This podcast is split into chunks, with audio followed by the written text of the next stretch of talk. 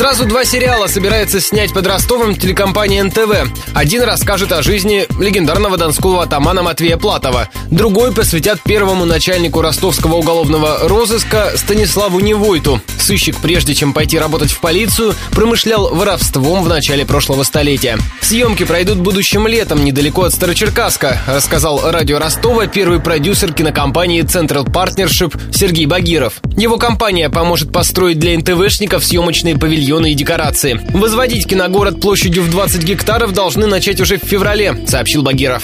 Он будет делиться на два параллельных города. Один из них будет представлять из себя Старый Ростов, станицу Хутор, Второй – это европейская часть. Мы строим улицы Милана, Берлина, Лондона. Часть из них будет настоящие дома. Предполагается размещение порядка 250 человек, то есть несколько маленьких гостиниц, кафе, которое должно кормить группы Ранее сообщалось, что на создание донского кинокластера некий частный инвестор намерен выделить 3 миллиарда рублей. Сергей Багиров не стал комментировать сумму и называть компанию, готовую финансировать проект. Стоит отметить, что о создании ростовского кинокластера разговоры ведутся уже несколько лет. Они начались после того, как прекратились съемки на Одесской киностудии из-за ухудшения российско-украинских отношений. Между тем, свой киногород может появиться и у соседнего Краснодарского края. Режиссер Федор Бондарчук намерен построить его в Сочи или Геленджике.